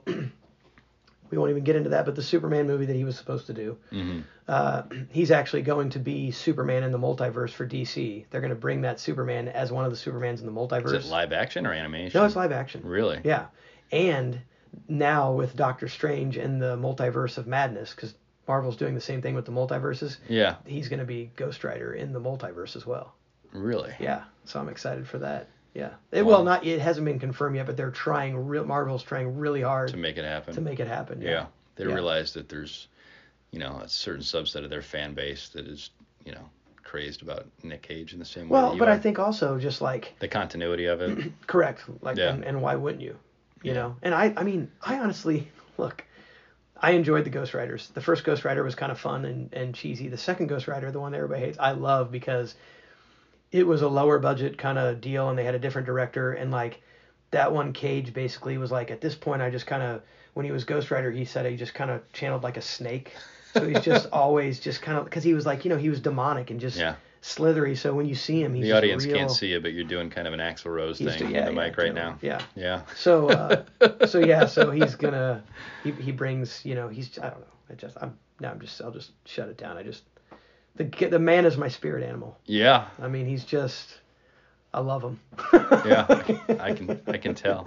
I didn't bring the collage out. I actually I'm, I'm not I'm not yeah. You have a collage. I do have a collage, and I is- meant to bring it tonight to show you because nobody believes it. So it's actually at work because I took it to work probably a You, know, ago. there's a fine nobody- line between collages and altars. Yes. Are there Yes. candles near this No, there's no quote candles. unquote collage? So let me tell you the story on this real, real quick because it is kind of funny. So I when I, I worked at a grocery store in in high school. Okay. So like anytime there would be a magazine, Rolling Stone, Entertainment Week, anything with Cage, I would just buy it, right? Mm-hmm. So then I would get home, read it, and I had like underneath my between my beds, I had a shelf or whatever. So I just pile all these. So it was like the Beastie Boys and Nick Cage. Anything that I those were my two. So I had all these magazines. Yeah. So then when I was a sophomore and no, a junior in college, I got mono. Um, and with mono, I had like secondary infections of like hepatitis, and I had the throat ache, the diphtheria. It took me out. I had to withdraw from Yeah. college for a semester. A lot of time in your room at home. Right. So I would sleep all day because that's when I was the sickest, and then at night hmm I was up. Yeah. So I did two things while while this happened. First, so this was like, I mean, I, I had a, I didn't, I had a fever constantly for about 38 days. Yeah. So I didn't do much for 38 days. But what I did is I cut out every single picture of Cage while I was watching Eddie and the Cruisers every night. so I watched Eddie and the Cruisers 38 times Yeah. in a row, and then I would cut and laminate the Cage pictures. You have And I like got a laminating machine? And No, I just would get, I would like put a bunch of them on on like, and then put a sheet and then just cut them out laminated. And then I got poster board and I taped all of them in like a collage together, which I still have. It's at work. I'll have to bring it and show it to you next time. But I still have it, and that was on my. Your, were your parents concerned about any, any of this? Come on, I think I think most people are, have been concerned about me my entire life, but I'm here in my mid 40s. It's okay, people. I'm, I am a little weird. Like I like letting the eccentric stuff go, but so it was kind of like as a joke and kind of like I was bored, and then I was like, Right. so- but then it turned into this like all my you know people would make fun of me, but it was on my you know you shut my bedroom You still door. have it? I still it's at work now, but I had it rolled up down here for Okay. years. I mean, it, it came down when I got married. The wife, you know, it was the wife did not want it in the house anymore? Is that- no, we, we we took it. We kept it. It was like I actually had it nailed into a like it, it was a garage of my old house, but it was a room. So like when you walked into that room, that was like Yeah. the kind of shrine thing. And then so another dude at my work loves Cage, and I was like, oh, I'll have to show you my Cage collage, you know. And he, I'm always messing around with people, right? So he's like, oh, okay, okay. So then I brought it into work, and he was just like, and he's like, it's really really good, Yeah. but he's like, that's really really really creepy. Yeah. I'm really concerned. I'm like. Yeah. I don't know, is it? But see, it, it was a joke too, though, because like you'd come up to my, you'd come up to my bedroom, and you you would when I still lived at home, you'd go and you'd shut my bedroom door, and on the back of my bedroom door was a life size picture of Hat David Hasselhoff, Yeah. and then right above, like to the right of that on my wall was the the The cage. cage collage. Yeah. Cage collage. Yeah. All right. So yeah. Yeah. Whatever. Take I'll show a take a picture of this on your phone. Send it to I me. will, I will. I will tomorrow when I get Um, to work. if anybody wants to see this thing, they can send an email to sso Maybe I'll tweet it out. at gmail.com. um, all right. Are you ready for your your challenge? I'm ready for my challenge. All right, so we've, I mean, we've uh, been doing movies for a, a minute or actors, you know. Um, I'm gonna switch gears and do music, and I'm also gonna pick something um, that uh, I'm not sure that you're gonna vouch. In fact, I, I have reason to believe that you you won't because you've told me in the past you can't you can't get into this band. Oh, okay. Um, I know what you're doing to me here. Yeah. It's gonna be their new so- album. No, it's Oh, not. okay. It's not new album. It's Okay. uh, it's some mixed media. So let me let me Okay. explain. So the band is the Avett Brothers. Okay. Um, they're a you know folk rock sort of bluegrass band. Um, I don't know. I would describe them as Americana, right? They do a little bit of everything, a little bit of country, a little bit of punk, pop. Um, the Avett Brothers. Um, I just got into this band like five years ago, and they've been around for a long time Yeah. um, and weren't on my radar for whatever reason. And Well, how there's I, so much music out there, dude. yeah, they've they've been pretty prolific. I think they've got like a dozen. Well, I mean, a there, dozen I'm just saying there's so much music in general. It's Oh, okay not just David, Not on your radar, yeah. Um, so I watched a documentary on HBO, um, and it came out in 2017. So I guess I've only been into these guys like three or four years. But the documentary was called "May It Last" about the recording of their album "True Sadness." And um, uh, uh, Apatow, Judd Apatow, did that movie because he's a fanboy of these Okay. guys. He's Okay. followed them for a long time. So he put together this documentary that covered like a, a year in their life filming the album True Sadness, um, including some time that they spent with Rick Rubin, you know, the producer Yep. Rick Rubin. Oh, absolutely. Um, who Legend. legend, yeah, at the Shangri La in um, Malibu, the, the famous recording studio. Um, the part of it, I think that kind of the end of it takes place there. But so I, I hadn't really uh, heard of these guys. I wasn't really um, familiar with their music or anything, and I saw this documentary, and by the end of the documentary, I was a fan. And so I came to this band through the documentary first. So you checked them out after you saw the documentary. Yeah. Okay. And uh, so what I'll tell you is um, this is not my favorite band. They're not probably even in my top five, maybe not even in my top ten, right? That's fine. Um, and this isn't like I don't think they have an album that is just fantastic front to back, right? Like we talk about that Mike, is it Mike Polizzi or Mike Politz? How do you pronounce it? Mm. Well, yeah, Mike Police is how I say it, but I think it's Police, whatever, yeah. Yeah, that solo album that you recommended is just awesome from front to back, Mm-hmm. right? You can listen to that whole album. Like the second or third time I heard that, I was I was hooked. I can't say that any of their albums have done that for me, Mm-hmm. right? But they have some real gems, Okay. right? Some some. So you're gonna basically give me a playlist. I'm gonna to? give you. It's gonna be like 20 years ago, and you're my wife. I'm gonna make you a mixtape. All right. Right. All right. But I'm gonna um, I'm gonna maybe trick you in, into liking them by making you watch that documentary first. So Okay. I'll give you my HBO uh, passcode, um, HBO Now or whatever it's called. These days, everybody knows I'm a I'm gonna have you watch. Yeah. yeah. Secrets out. I'm gonna hence Tubi. That's Tubi Yeah, is free, right? Dude, yeah. So I'm gonna have you watch the documentary, this Apatow documentary, Okay. May It Last. Um, and then after you watch that, I want you to listen to these. I'm just gonna give you eight songs, Okay. and they're off a variety of different albums. right, I'm good for that. And they're gonna, it's gonna start off really light and really fun, and it's gonna uh, work its way up to some more serious, sort of self-reflective, somber songs. Okay. Um, you don't have to write this down because I'll text it to you after Okay. the, we get done recording here. But song number one is "Kick Drum Heart." Okay. Song number two is C sections and railway trestles. Song number three, Ain't No Man. Song number four, I and Love and You. Song number five, November Blue.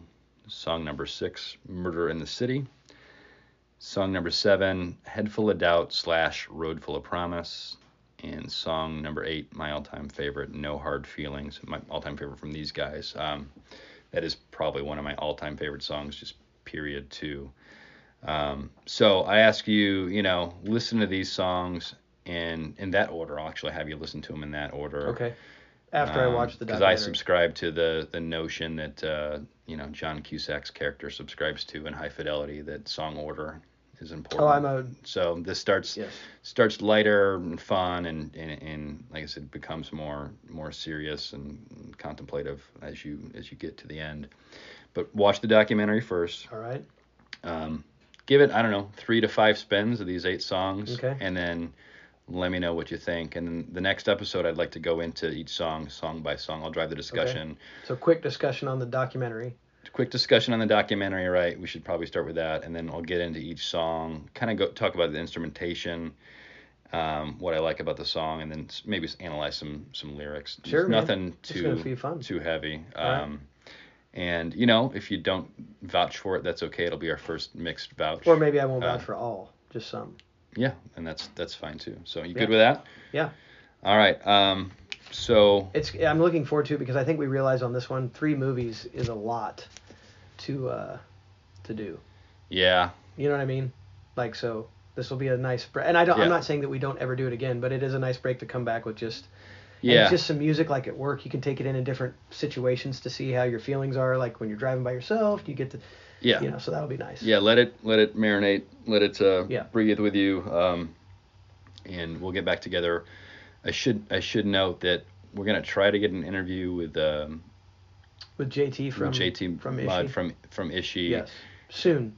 And maybe that one will air before the Avett Brother episodes airs. Maybe it won't. I, don't, Oh. I don't know. But if, if It- it- we- the good thing is, is like we can we can fit that in whenever. okay, Um, and and what we'll have this quick discussion too is I, the more I've been thinking about what we're doing and is obviously the, the, the main format is our challenging and when, and what we're doing here, but uh, you know the the JT thing, and then we've talked about some other folks we'd like to interview. So occasionally I think this will veer into it won't be a vouch or no vouch it'll just be turn Yeah. into kind of something that has come from our secret sources of sustenance yeah. which will be like kind of a nice little break I I agree. and, and I'm I'm looking forward to it. But yeah, we'll I agree. definitely. I know I did talk to JT. Uh, I don't have a time frame, but here soon we will definitely Okay. get him on. I'm looking forward to that. So that. that too, may yeah. or may not come before the uh, the Avett we show. do what we want, Ben. That's right. All right. Well, we'll wrap it up here. Uh, we we had a, a something to say here at the out though.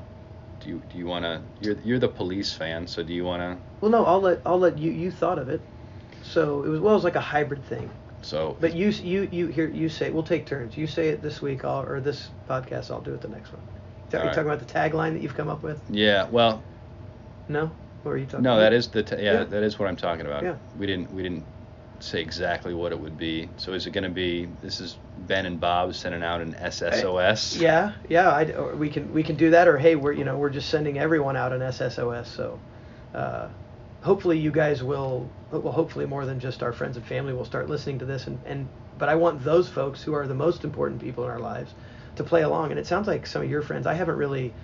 Uh, I need to do a better job of letting my, my buddies know. I let Yeah. a couple know. They've been asking about. I'd like some- for these guys to play along. Hopefully they will. It sounds like they are.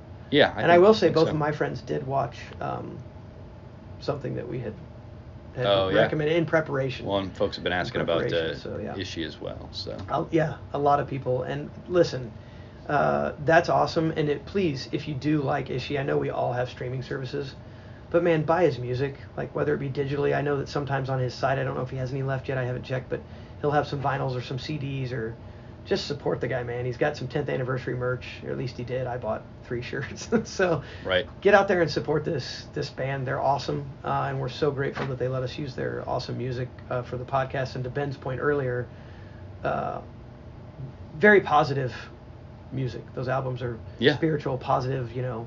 Uh, and I think that if you like those two songs that we use, then you're gonna like pretty much all yeah, of it. I think that's right. Yeah, there's um, a lot of good stuff there, and it's it's uh, not just all sort of that um, electronic vibe. But there's some acoustic stuff on there. Well, too, and, and other he's stuff. getting ready. Well, he was. He was getting ready to release a new album. Okay. So I'm hoping that we can talk to him about that because, and I had sent you a few. It's I think it's Oh, going to be YouTube pretty clips. interesting.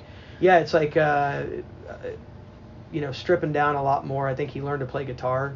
Okay. Uh, you know, over the last several years. So you're going to have a lot of that. But then he has also kind of got like some soul and R and B and some hip hop. I mean, he's just, just it's awesome. He does a little bit of everything. well, yeah. I'm very looking, creative. Looking forward to hearing more from him and talking to him. So, well, we will wrap it up here. Thanks everybody, and uh, Bob, enjoy the uh, Avett Brothers. I will. All right. Bye.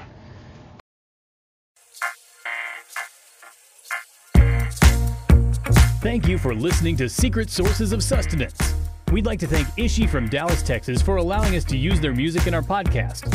Check them out at ishimusic.com, Ishi Music on Facebook, Instagram, and YouTube, at Ishi Music on Twitter. Their music is available on all major streaming platforms. Thank you as well to David Thexton at David Thexton Photography for allowing us to use his photo in our cover art. Please visit davidthextonphotography.com for more of his amazing work. And thank you for the production help we've received from Marquee Creative. For commercial, corporate, or any video or audio production help you need, visit marqueecreativekc.com.